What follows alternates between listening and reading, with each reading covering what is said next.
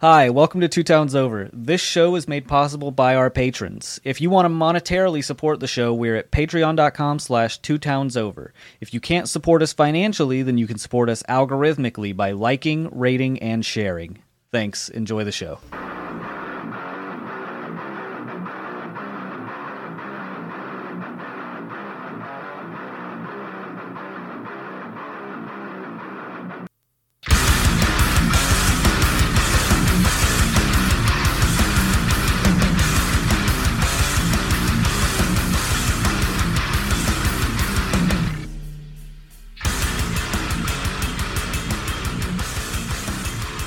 looking at corn, I think, uh, coming out of the ground. If water is involved. Okay. Great. Not sure how that's going. Could be flower petals, but I- that's way too many flower petals with no flowers around.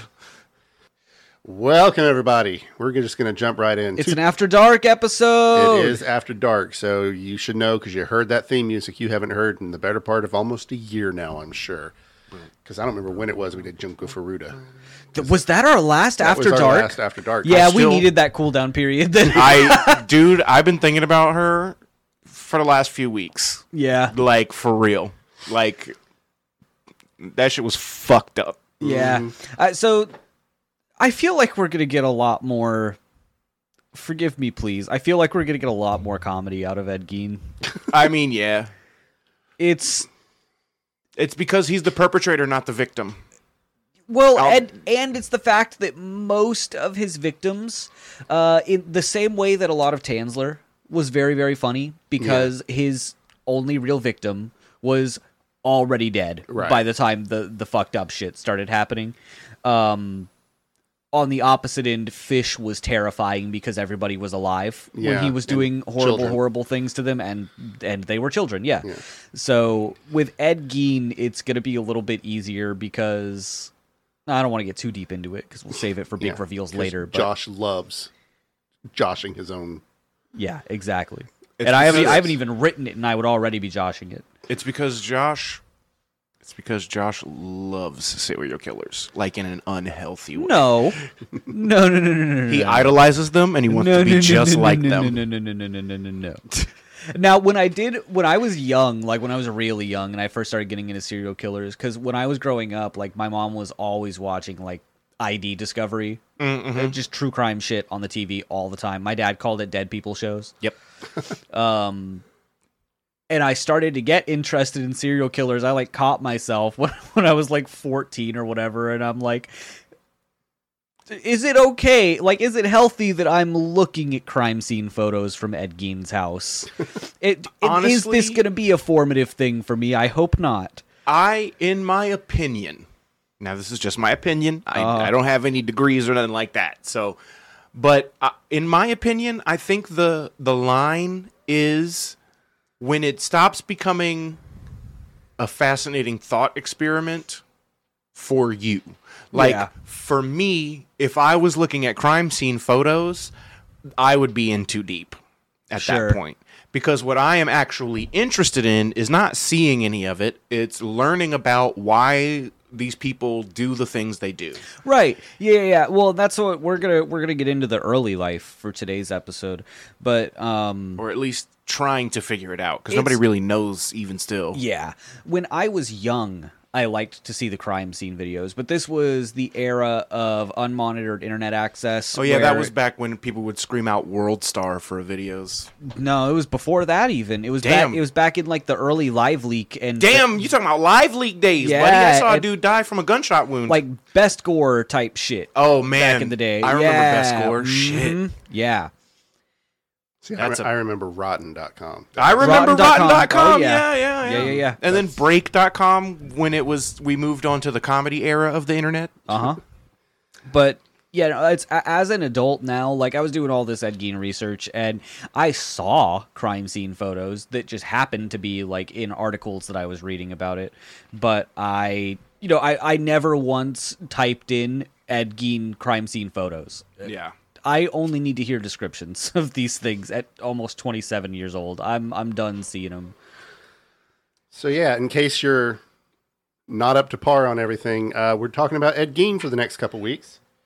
Um, Josh's favorite serial killer. And I also resent the term favorite serial killer, but he is the most interesting to me. That's close to That's- favorite. favorite just carries that That's favorite sense of, adjacent. like idolization almost, which is not what it is whatsoever. I just think it's very, very Fascination. interesting. It's it's a fascination, exactly. Look, uh, just because you're one step below Zach Bag- Bagans, I'll So- put my dick in him, and who? Zach Bagans. Okay, To he's assert got- dominance, He's got the cauldron. I'll put my dick in the cauldron. Okay, you do that. so I- All I can think about is dick in a box right now. It's my dick in a cauldron. uh-huh. It's my dick in Zach Bagans. So you know Josh wrote the script because it has a title, Yes, it does. and that title is "The Guy Who Inspired a Blind Melon Song" and Who also are did you? some other stuff. Oh, I'm sorry. Hi, I'm Father Donathan. I'm uh, the Holy Reuben, I think, is what I decided on. and I am Josh the Sun. Yes. And uh, so yeah, so the title this week is "The Guy Who Inspired a Blind Melon Song and also did some other stuff." Blind melons. Blind that Melon. punk? No, no, no, no, no. What is well, that? c- I, they were Alternative, they were alternative. It's Ah. that song No Rain. yeah, that hippie song. All I can say is that my life is Really? pretty plain. Yeah. Yeah. yeah, that was their big mainstream success song. What? They also have a song that was about Ed Gein called Skinned. I think you'll have to probably edit this out for copyright, but uh, I'll just play like a little bit of it. Wow. Wow. that was not just a song. That was like, I am Ed Gein for this song. yes. Uh huh. Yeah, yeah. It was from- Wow. from, the perspective of Ed Gein. Uh, let me. Oh, oh, good. Spotify doesn't show me the lyrics to this. I was I was gonna read some more of them, but Go to Genius. let's see. And the song is not historically accurate, of course, but uh, What? The kazoo song?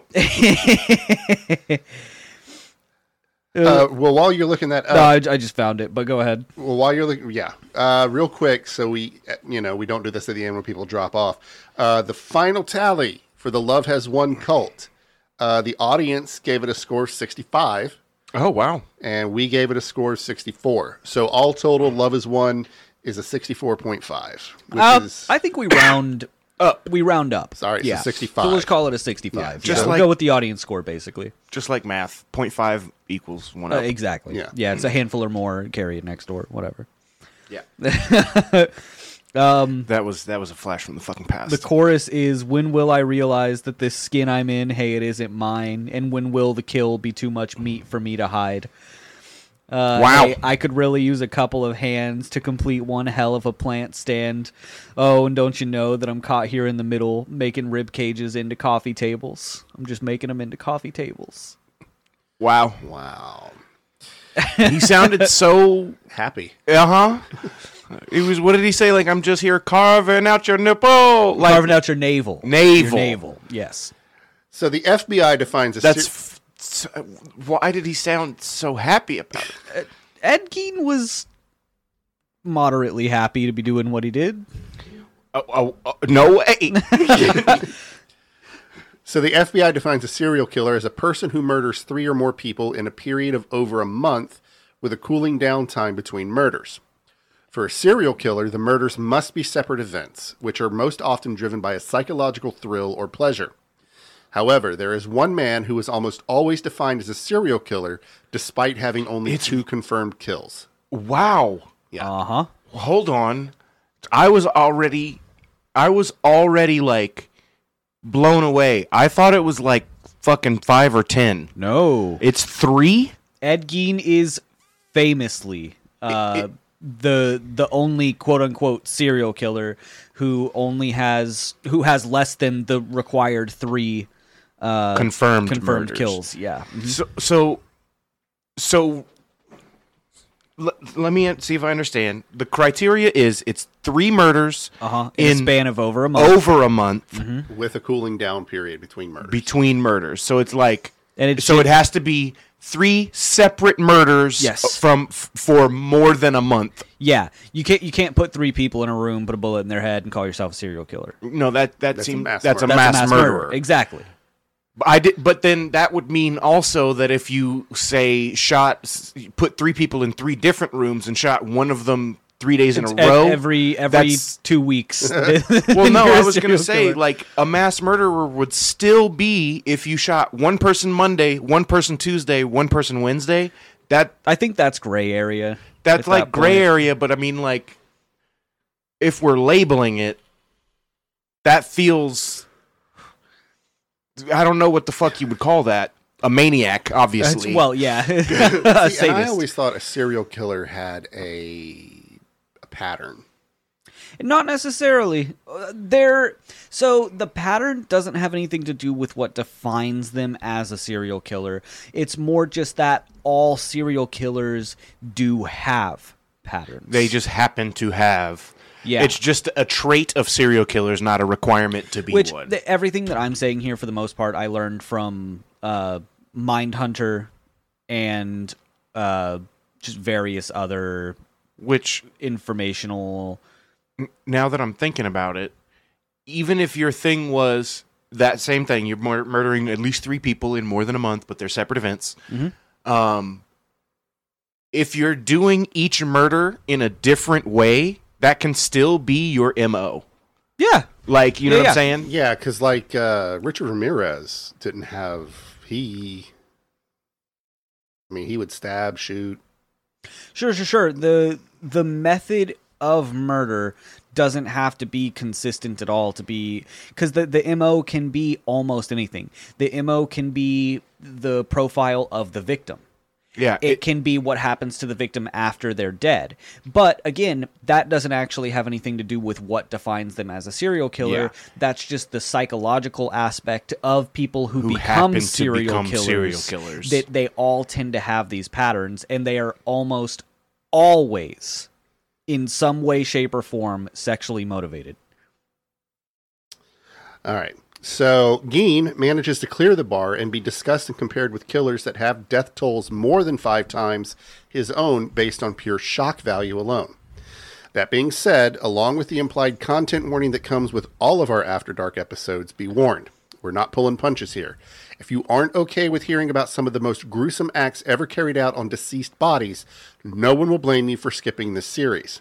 if you didn't like Tan. Tansler, you're probably not gonna like this. No, no, this Even this is- is this more. uh, is, This is more. worse than it's more Tansler. grisly than Even Tansler. more than Tansler, you're not gonna like this. Yeah. Um, also, before we get any deeper into it, uh, sources. I listened to the entire three-part episode uh, or three-part series from last podcast on the left. They had the best information on this. Um, I also used their book that Don got me for Christmas last year. The last book on the left. Yes, I finally took it out from underneath my rudder, and I, I used it, I used it for research um, as well as uh, all that's interesting.com. It's such a wide collection of different articles. And Yeah, you can find a lot more when you're doing something big like that. Yeah, yeah, yeah. It wasn't like Love Has One, where I was lucky to find a Rolling Stone write up on it that I Yeah. could use as a source. Um, it was mo- mostly last podcast and last book on the left that I got the really good information from. Plus, um, there was a documentary. It was like Murder in Wisconsin, something like that. I watched that. Uh, I tried to watch The Butcher of Plainfield, Yeah. the movie. Um, it's just a dramatization, and it just it watches like a shitty horror movie. It was so bad. What about the musical? I did not watch the musical. I did not watch Ed Gein the musical. I hate I hate people. I hate it. I hate it. It's, That's what I mean. That's what I mean when I say that I think we're gonna get more comedy out of Ed Gein than we It's- did, for example, Fish, because there's So some stupid. something about Gein in the cultural zeitgeist. if you want to know what the, the, the line is, that's the line. Like, if you if you definitely have the line. willingly seen Ed Gein the musical not for research purposes, what the fuck is wrong? Go to therapy. Go to therapy. I, I don't like you calling me out like that. Go to therapy. I'll watch it just because it's bad. That's different, and you know it, Uh, I mean, I'm assuming it's bad. I will, Oh, buddy. uh, it just in order to uh, Can't be good. break up some of the more gruesome parts. Um, there is a cultural phenomenon that happened after uh, Ed Gein's house and everything in it hit the news um, called Geiners. Oh Jesus.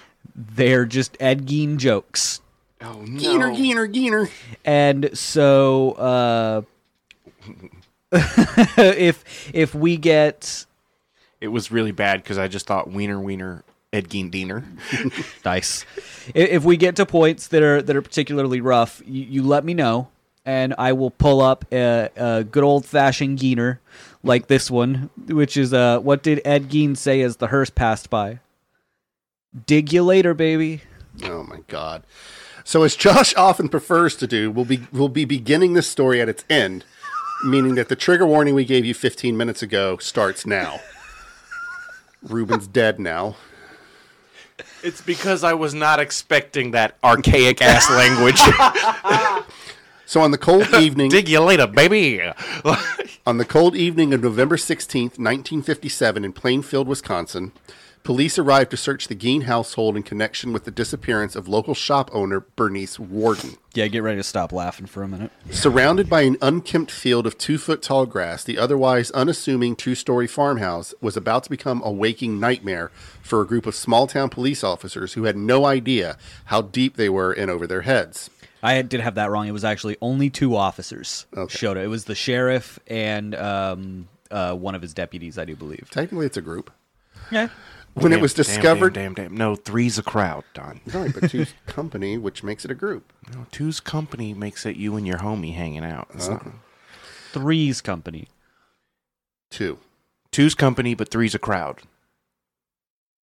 Is the saying. Right, but he's saying Three's Company from the TV show. Uh-huh. Oh, oh, shit. So when it was discovered that the front and back doors of the home were locked, police entered a small shed attached to the house. and that that's a point of contention weirdly too because i've so many different sources that i went through for this some people are like there was a barn not attached to the house some people are like it's a shed that was attached to the house uh, last podcast said it was a cellar but the most consistent one that i saw was that it was a shed probably attached to the house Well, there you go. So there was no electricity in the home, so the officers navigated their way inside with only flashlights to guide them. what year is this again, please? 1957. Thank you. While making his way inside, Sheriff Arthur Arthur Schley schley felt something brush up against him. Upon shining his flashlight to see what it was, he would see Bernice's body hung from the ceiling by her ankles, which had been penetrated by a three foot long crossbar. Her arms were tied to the crossbar as well, and the body had been opened from crotch to sternum and disemboweled. Bernice's body was drained of blood and completely decapitated. Schley ran outside and was, by all accounts, violently, violently sick on the lawn. Geener, please. I was going to say a joke right before you started the description of the gruesome scene, Yeah. which his name is Schley. And Schley. I was going to say that's my that's my favorite druid cantrip, Schleyly. well the next uh, the next joke on the list that i found actually is perfect for this one what did ed gein say to the sheriff who arrested him have a heart Oh my god. So upon further inspection of the main house, police would pull apart two disgusting old mattresses, causing a steaming burlap sack to roll out. Looking inside, the officers pulled out a the officer pulled out a 2-foot length of twine connected to two nails driven into the ear canals of Ber- Bernice Warden's head, Jesus fuck. yeah which had been made ready for display. The rest of the pieces of Warden's body would be found scattered around the house. In addition to finding Warden's body in so many different pieces, police stumbled across a number of other horrific momen- mementos, which we will get to discuss in full when the story circles back. It's when I say pieces of her were found all over the house. I mean, like her heart was in a saucepan on the stove, which made a lot of people think that uh, Ed Gein was a cannibal. You know, He was not actually. Ed Gein did not eat the bodies whatsoever. he just Martha Stewarted them.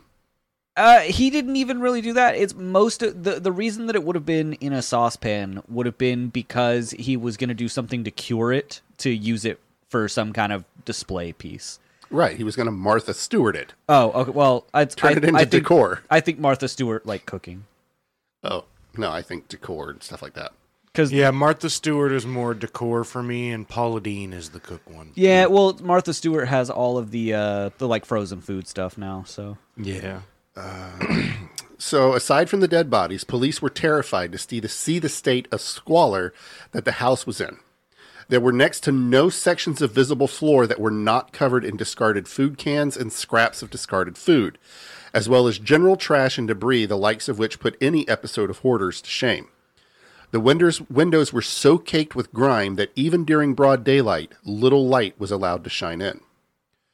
But perhaps most ominously, police found boarded up doors which appeared to have not been opened in years.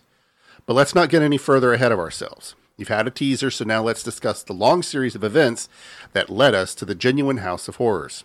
And this one, I think this episode is going to be a little bit shorter, um, because we're we're getting all the build up today. We're going to get all of the the family history that kind of led Ed Gein to become the Ed Gein that we all know today. Oh, say it and love. No, and love. No, no, nope, nope, nope, nope. Do not love.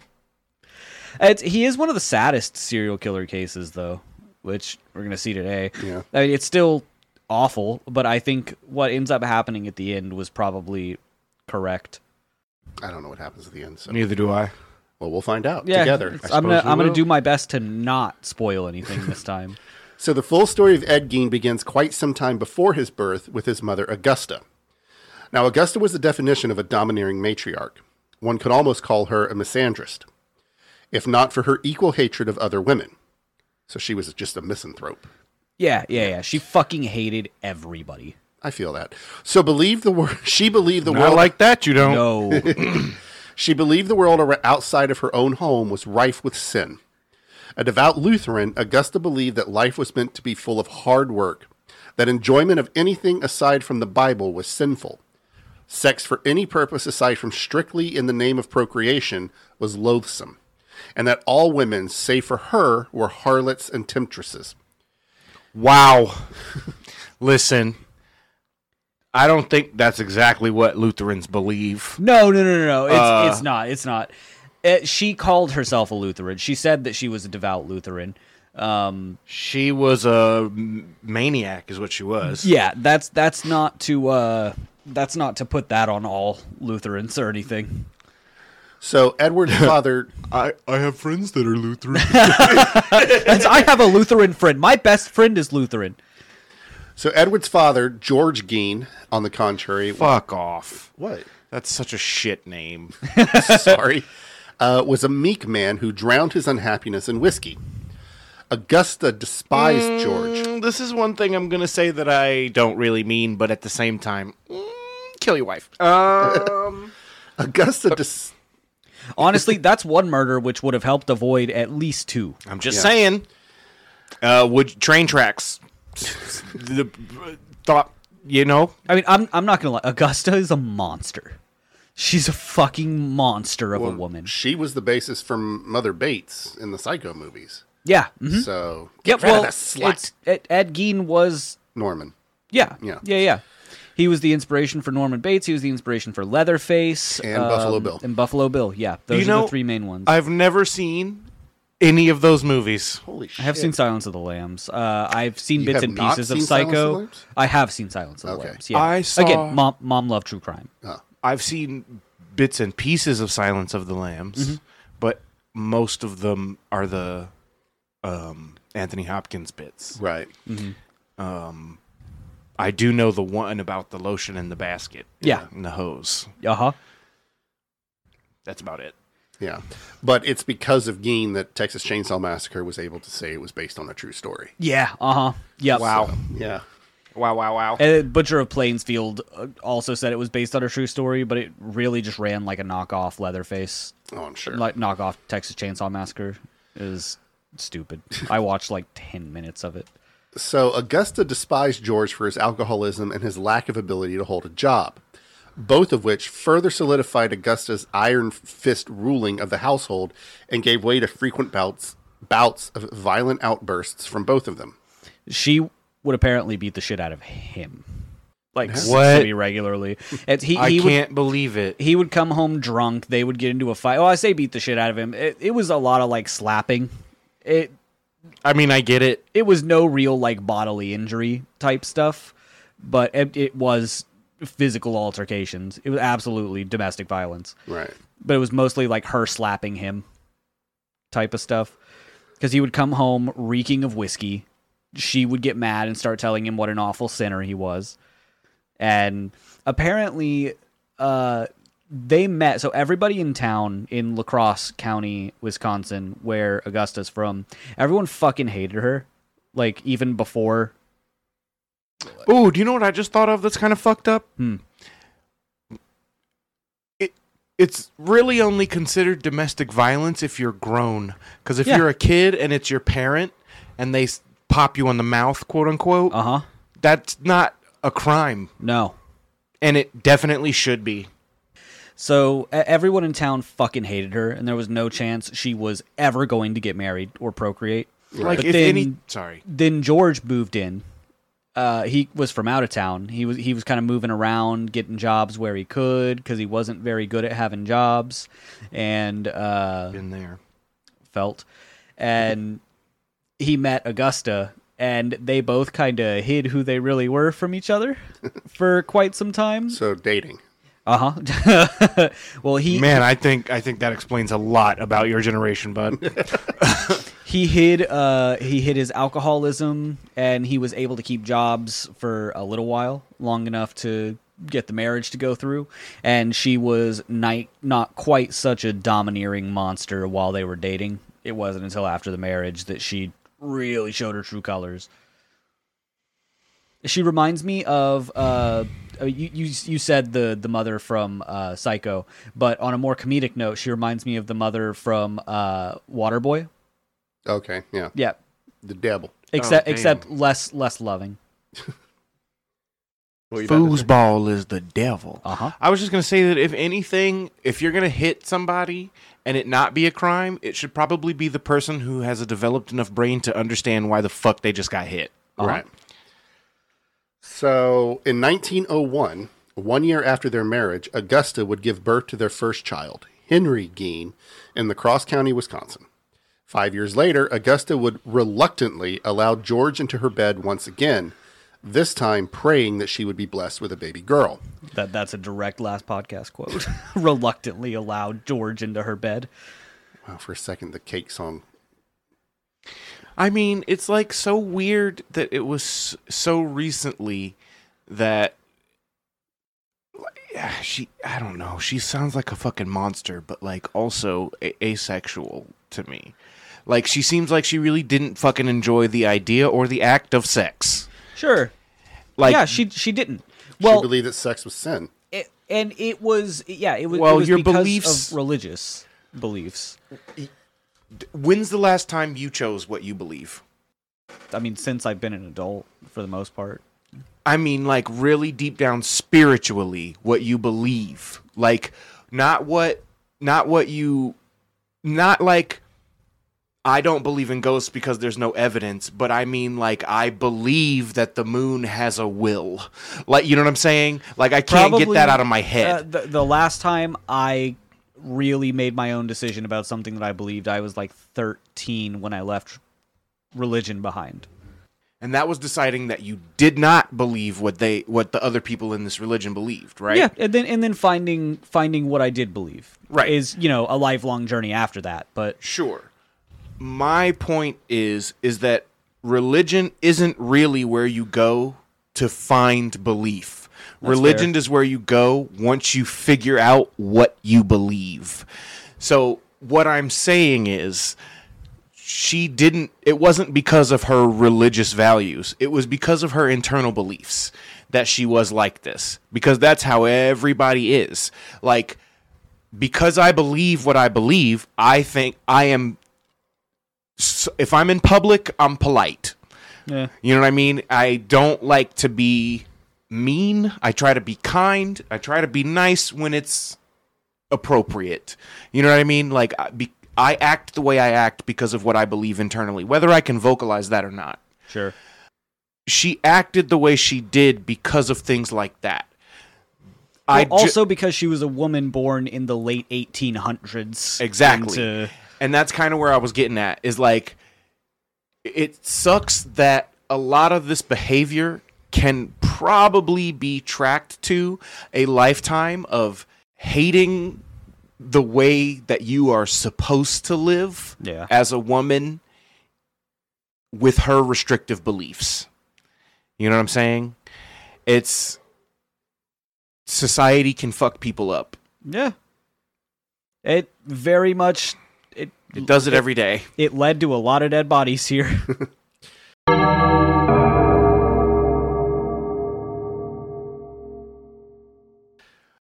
So the prayers to have a baby girl apparently fell on deaf ears, as in 1906 she gave birth to Ed. Now, despite feeling betrayed by God, Augusta vowed to not let her this son of hers grow up to be yet another horrible, sinful man like her husband. uh huh. Yeah. Now, at one point, the Gein family owned a market where they sold produce as well as meat. Harold Schechter uh, describes the formative experience in, to a horrific effect in his book Deviant. Let me get a geener ready. It's just like I just I'll try to say what I want to say after you do your thing and then we can do the gainer. Okay. So behind the meat and grocery store was a windowless wooden outbuilding which was forbidden to enter. To Ed, as a result, it exerted a tremendous fascination. Ed had seen animals being led into the rear of the uh, shack, and on several occasions he had heard a fearful bellowing coming from behind its sagging boards. Can I say a combination of things that I think matters? Okay. That's what podcasts are for. Yeah. Sick. Um it's not a good sign that they own a butcher shop that she specifically wants to prevent her son from doing things at an age when that's all you want to do now. That's part of growing up is you want to do what your parents tell you you can't Yeah. and boy if you try to if the harder you work against that the worse it gets and um also another common an the final ingredient in this shit pie is um, a mother who thinks that everyone else in the world is a dirty sinner Uh huh. Curiosity blazed in Ed, and one day, when his parents weren't around, he went out of the back door of the grocery and stepped quickly into the prohibited place. The door was open a crack, enough for him to peer inside. There, hanging upside down from a chain on the ceiling, was a slaughtered hog. His father stood to one side of the animal holding it steady, while his mother slit the long bladed knife down the length of its belly pulled open the flaps, reached inside, and began to work at the glistening ropes of its bowels, which slid out of the carcass and onto a, into a large metal tub at her feet. Harold Schechter has such a way with words. he does He's the one because who wrote the book on uh, fish that I used. Yes. Yeah. Yeah. That That is, is- he's an incredible, incredible uh, true, crime, biography writer, i i have seen animals disemboweled because my family hunts would you describe them as glistening ropes? yes that is what they are Uh huh. So both his parents had long leather and the aprons smell is fucking awful yeah uh, splattered with blood. He must have made some sort of noise because his mother turned completely around to look at him, and for the rest of his life, he remembered the moment with an uncanny clarity. Geener, Uh huh. Um, Wait, wait, wait, wait, wait. Before the before the gainer, I just want to say, like, this is this is the worst kind of story because I I can see why. yeah. Uh-huh. You know, like it's so easy to see why, and I just It's we're already he's Oh, he hasn't it's- even hit his teens. it would have been yet. so preventable. he hasn't even hit his teens yet, and you can already see exactly what's happening to his brain. You see the fucking pieces falling into place like it's fucking fate, and it Mm-hmm. there was another sucks. it's, I've, I've got i've got the geener locked and loaded and ready to go but there was another instance where um, he was at the top of the stairs and he started to fall and this is one of his earliest memories and his mother grabbed him and eh, held him by the shirt and like screamed at him for almost falling down the stairs. Excuse me. And he didn't know why she was screaming at him. He knew that he had done something very, very wrong, something horrible, and he knew that his mother had saved him. So, did you hear that the Defense Department called on Ed Gein? They wanted him to ship arms to Vietnam. Jesus, Jesus Christ. Shit. God. Why won't anyone play poker with Ed Gein? He might come up with a good hand. I was trying to figure something with poker face. I was thinking of like because you never know what's in his hand, but then that didn't make sense. Or know what hand he has, maybe. Um, yeah, I do just want to jump off kind of what you just said. Like that is how a child's brain works. Like I, my mom w- was bipolar, is bipolar. I guess that doesn't really go away, but. When I was a kid, it got bad sometimes, and she would like yell at us. That's how I learned a lot of the cuss words that I say now. Um, and I remember the first time my mom said "fuck." Oh yeah. Yeah, because it because I remember the shock. Like I mean, damn hell, that your granddaddy would say that shit. Like whatever. Um, my dad even used to say little words like that. You know, when I was like, very small, and it just I remember being like, "Ooh, that, I don't know what that is, but that's worse. Like that's somehow that's worse." Um, and so now I use it all the time.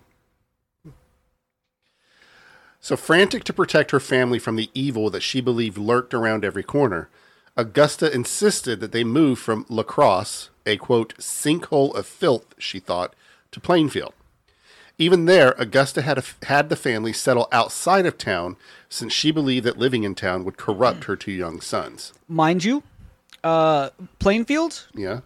known as the Great Dead Heart of Wisconsin, Awesome. it was a town of 700 people. Is it still known as that today or Uh, maybe? I don't think so. What was it known as again? the dead heart of The Wisconsin? Great Dead Great Heart Dead Heart of Wisconsin. And also, bear in mind. That's so rad. bear in mind the time period here too because we're not that far after the dust bowl Right. Hmm. we're not that far after the great depression oh yeah, that's and world war one ended not that long ago and World War Two is world getting war geared up. two is starting at this point in the story Wait, wait, wait. He was born in thirty what? he was born in 1906 Oh six. Oh, so when he's a kid, he's already he's experiencing the great depression and the dust bowl and yeah yeah. Okay, okay. Yeah. Where am I? and seeing World War One come and go. Uh, both World War One and World War Two. Uh, neither him nor his brother uh, took part. Uh, I think World War One was nineteen Seventeen. Seventeen. Yeah, they would have been too young for World War One. They did not get drafted for uh, World War Two because Ed had uh, a droopy eye that obscured his vision just enough that he was unable to uh, take part. Past the thing. Yeah, yeah, he he was cleared medically Mm-hmm. to not be drafted for World War II, and um, Damn, I is don't. It, is it bad that I kind of was like, man, if he would have went to World War II, maybe, regardless of whether he died or not, it could have been a better outcome. Maybe, but you also have other killers who did go to war. Uh, like, for example, uh, Dom. Well, I mean, Dahmer never went to war, but Dahmer had military training, which he used to carry out his murders. Yeah, it could have And been he's worse, Not the I only guess. one. Yeah, exactly. Yeah, I think You the never Green know. River Killer was a military man because he used like his ability for like to stay motionless for hours. yeah. But so as a result, Ed Gein only ever left his family isol- family's isolated farmhouse to go to school. But he failed to establish any meaningful connections with his classmates, who remembered him as a socially awkward and prone to odd, unexplained fits of laughter Um, classmates also noted that he would tend to mimic their mannerisms and often kept an eerie grin on his face. What's more, Ed's lazy eye and speech impediment made him an easy victim for bullies. When he occasionally did begin to make a friend, he would come home happily telling his mother about them, only for her to rant about how awful that family is and forbid Ed from associating with them. That that's my uh that's my the mom from Waterboy moment. Yeah. She's like, God little damn. girls is the devil. I oh, it sucks because I see so many parallels to me, but like Sure. offset by just a little bit. like it's all, yeah, it's yeah, so yeah. fucked because like I offset by quite a Mm. bit, realistically. well not the way it's written Uh, uh-huh. like definitely the way it played out for sure, but like. It was like I would come home excited about a new friend, and my mom would be like, re- you know, encouraging me to make friends because Uh-huh. it was awkward for me to make friends because, of course, I was neurodivergent, but I didn't know that yet. And so when I did make a friend, it was like a big deal. And then Yeah. but also she would she wouldn't let me go sleep at most other people's houses because of like the area of the neighborhood or because of some shit that they said in a PTA meeting or whatever. So like that part I, I kind of identify with. Um like it it's just it's just weird. Like I didn't ha- I had you know what I'm saying? Like it's it's just like imagining the small changes in your life that could have happened Sure. Uh, again, that's what I think makes to make you a Ed whole Gein monster. Such an interesting case in the world of serial killers. Because I was also bullied at school because I'm biracial and I went to a black school from pre-K to sixth grade, and then I moved to Yulee and went, Mm-hmm. and that was a private school by the way. It was a private black Catholic school, Sure. and then I moved to Yulee, Uh huh. and it was a public, a public, white almost school entirely white school. Yeah. where the only other motherfucker in it was like Derek Henry Uh huh. and his cousin, who I hated. Yep. I don't know what he's like now, but I know like in high school he sucked. Yeah, I've not heard. I I never knew him in high school, but I've not heard positive He, reviews. he wasn't like a bully. He was just like one of those kids that's like too big for their own britches. Uh-huh. Well, he definitely hung out with the kids that were bullies. Oh, for sure. And that's it- by association. You just don't really want anything to do with them. yeah. Anyway, and like it just is wild to think of like if I didn't have the examples that I had. You know what I mean? Yeah.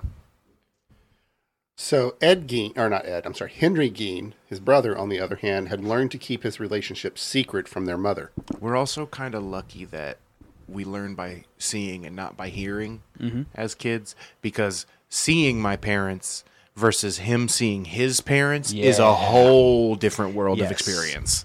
So yes, there might be slight th- like you can view it It's- as similar, but it's really like The you differences said, that are there are very major. fucking different. Yeah. Like So, despite all this, Ed adored his mother. He absorbed her lessons about the world and seemed to embrace her harsh worldview. Though Henry sometimes stood up to Augusta, Ed never did. And Inter- certainly George never did. Yeah. George is the dad, Henry is the bigger brother, Uh-huh. Ed is Ed. Uh huh.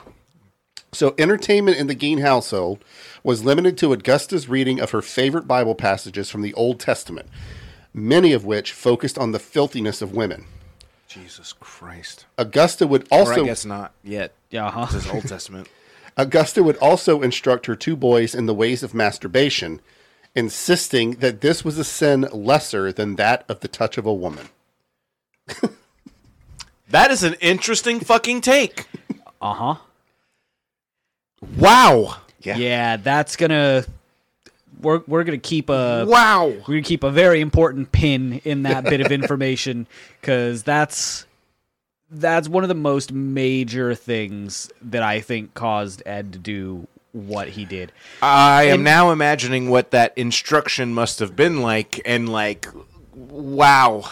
And there's debate as well on like whether or not um Oh, th- my arms are folded. We hit Hansa just that fast. there's debate on whether or not Augusta did molest Ed or Henry. I do not think that she did depending on your definition of molestation. yeah. because instructing them in masturbation obviously a crime C- clear, clearly a crime It has Especially to be, heinous. It has to be. It must be. It must. absolutely be. absolutely especially heinous Wow. as far as like Like, okay, and for, peop- for pleasure, no. No, absolutely not. She did not because she hated sex. She hated it. she was basically like, ugh, you're going to need to do this so that you don't touch girls. Uh huh. Yeah, exactly that. And that's why uh, uh, That's somehow worse, man. give you another Geener. Thanks. Uh, as a house guest, Ed Gein expected to be waited on hand and foot. Oh my God. So by the mid 1930s, George's drinking would catch up with him, leaving him ho- largely unable to care for himself and even more largely ignored by a family that hated him. In, Which 19, be- because they were both such mama's boys. Right. She hated him. They hated him. in 1940, he would pass away with no specific cause of death listed aside from being credited to his years of heavy drinking. Augusta would shed no tears, asserting that he died of weakness and was now swimming in a lake of fire along with all the other sinners. Following his father's death, Henry took up the mantle as the proverbial man of the house, although we know who really called the shots, uh, working as foreman on road construction crews throughout the 1940s. Ed, on the other hand, would find work in the last place you would expect for one of history's most gruesome men. Would you like to guess where he worked, Reuben? The last place I would expect. I, I literally put in the script, make Ruben guess. It, it's, it can't be a school. Is it a hotel? No. Mm-hmm. Hmm, hold on. How many guesses do I get? Uh, I'm going to give you two more guesses. You get three total. Got it. Trying to force my brain into one mode of thought is hard sometimes. Sure. But was Sorry, it like a I've- I've doctor's inadv- office? No, I've inadvertently given you editing to do for this part. Sorry. Was it? Was he like a bus driver? Nope. No. Damn. Ed Was Gein. it taxis? nope. The Shit. Butcher of Plainfield was an amazing and well loved babysitter. Wow.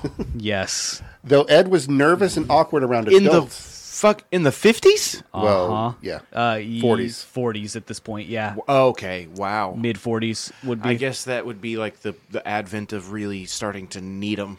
yeah. What with World War II starting up and all. mm-hmm. Well, it's World babysitters. War II being in s- full swing, uh, or just ended at this point. But yeah, De- depending on exactly what year, because World War II ended 43? 42? 46, I think. Really? Pretty sure. I'm gonna just look it up, y'all. I was gonna say because the the atomic bombs. was 40. Maybe it was 43. I thought it was later. I know the atomic bombs happened right at the very end of right. World War I mean, II. That's what stopped it. Yeah, for the most part. Um, Yeah. That was, World War One, 1914 to 18, and the second one was 39 to 45. 45. So that's 45, close. man. Okay, yeah. So it went on for a couple more years after the bombs. Well, Yeah.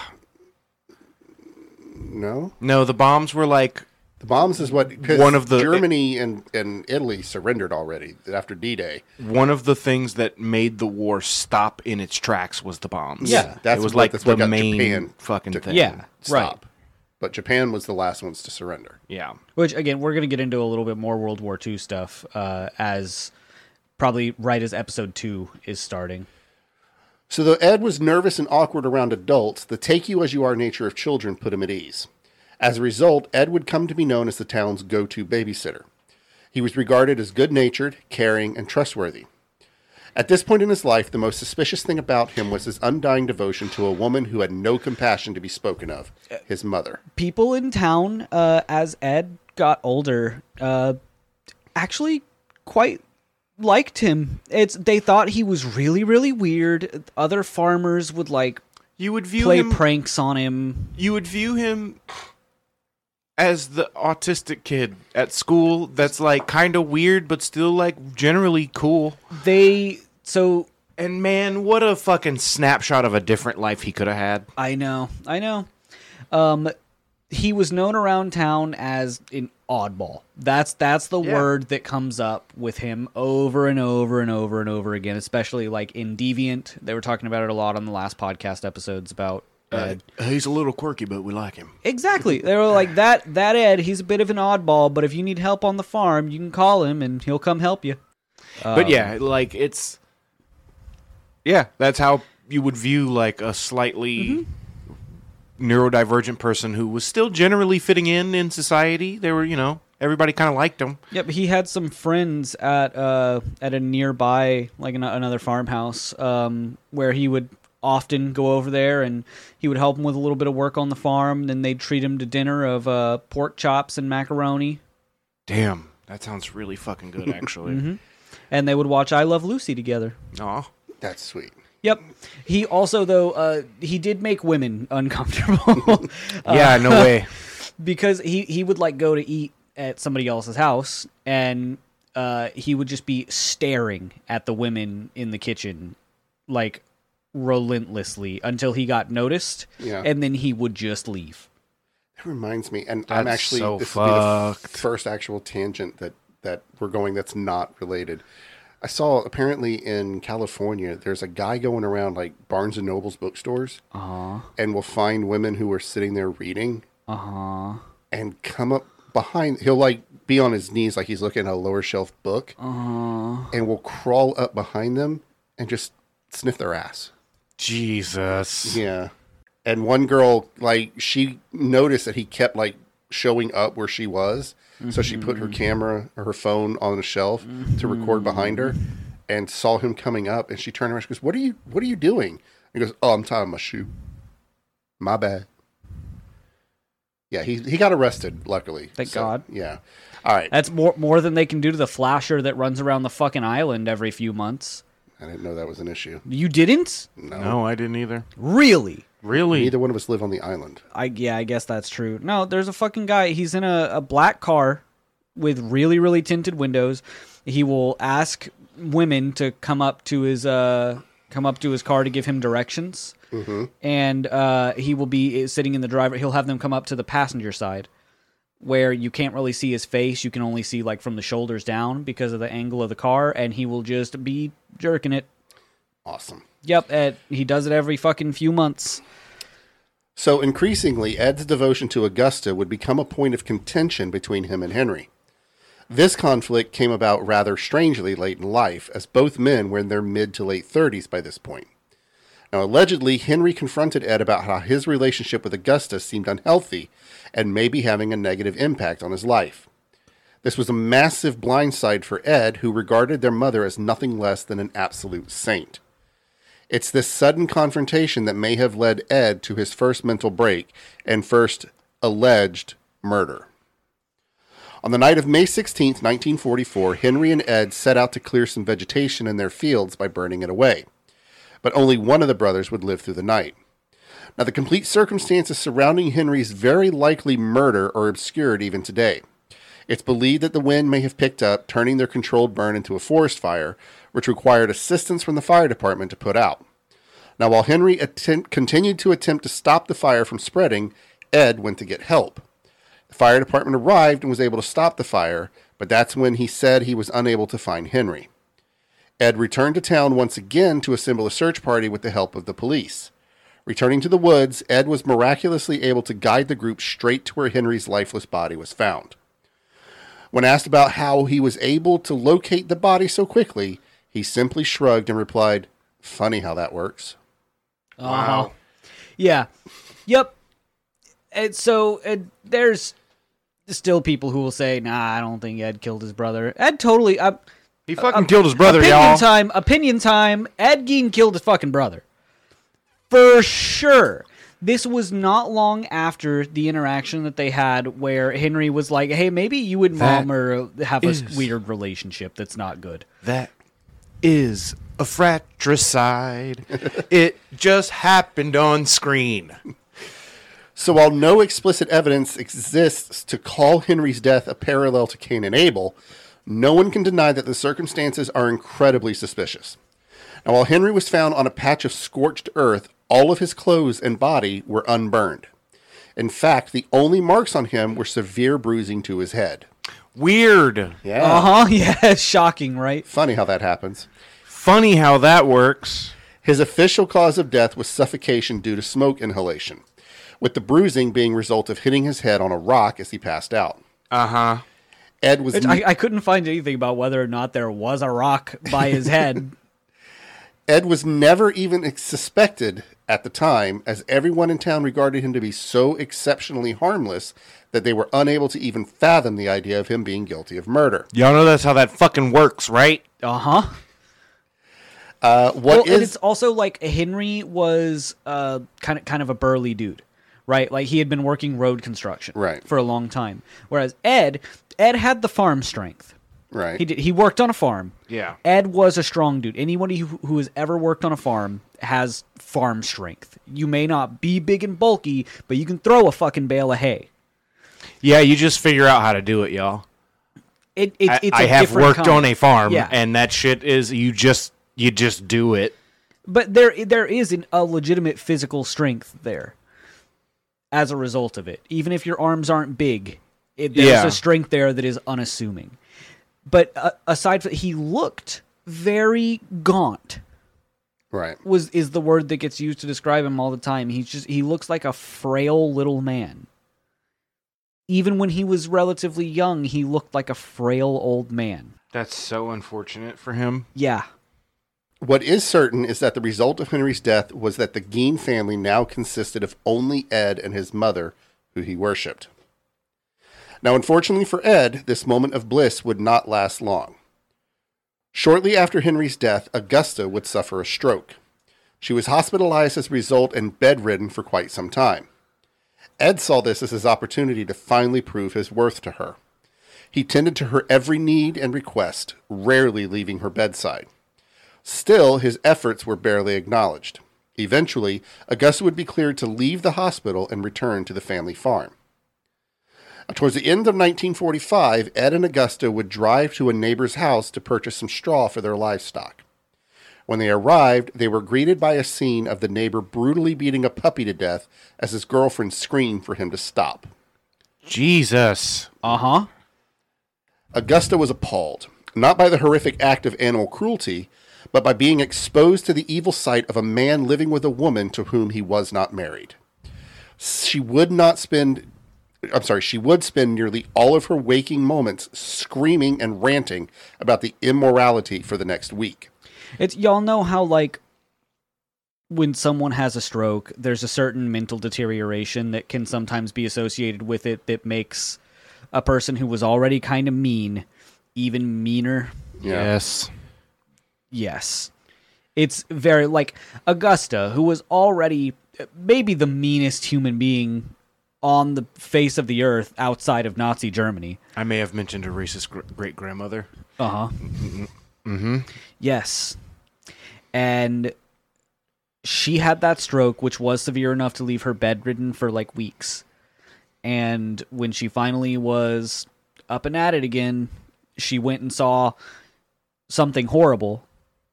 Not not the puppy dying, but Yeah. the man living with a with a woman to whom he was not married. Right. Uh, and she went absolutely ape shit for for the next week. Yeah. So she ranted about the immorality for the next week before a blood vessel would finally burst, dropping dead of a second stroke at the age of 67 and leaving Ed all alone. She killed herself with Yes. rage. Yes, dude. she literally she got so mad she died.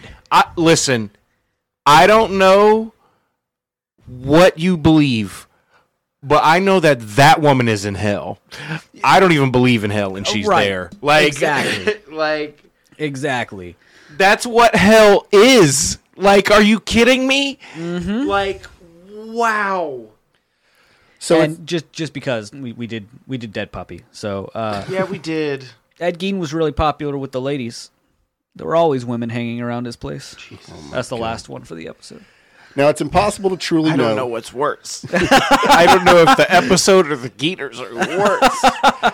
It's impossible to truly know if the final absence of his mother was the root cause of what was to come for Ed, or if it was just the final straw that awoke something that had been waiting for years to come out. What we do know is that without anyone else around, Edward Theodore Gein was about to dive headfirst into a life of depravity and deviance, the likes of which could only be rivaled by the Nazi con- concentration camps which Gein some- became somewhat obsessed with. Oh no. And uh, that is where we will leave you hanging until next. Good God, you asshole. Until next week, as we bring the story full circle back to the gruesome scene at the farmhouse. God damn. So, I told you it would be a little bit of a shorter one. yeah. That was my goal because I think the next one's going to be a little bit longer because there's going to be a lot of. I'm going to have to find more Geeners because I almost exhausted that list on the easy episode. I'm asking you as a friend. Please don't. All right. I'm going to do a whole midweek that's just Geeners. God damn it. So, um, we don't really have any announcements right now. Um, Uh, if if you, oh no, this episode won't be heard before we record the next one. no. Damn. Why? I was going to say if, if anyone comes up with any good Geeners, send them to me. Oh, yeah. No. Do that anyway though. It's like uh, you son of a bitch. there was a Weird Al song. I forget which album it's off of called Party at the Leper Colony. Fuck It's it's basically all Geeners. yeah. Uh huh. It's so all right, guys. So thank you for listening. Um, we always appreciate it. And uh, fuck cancer. Fuck cancer.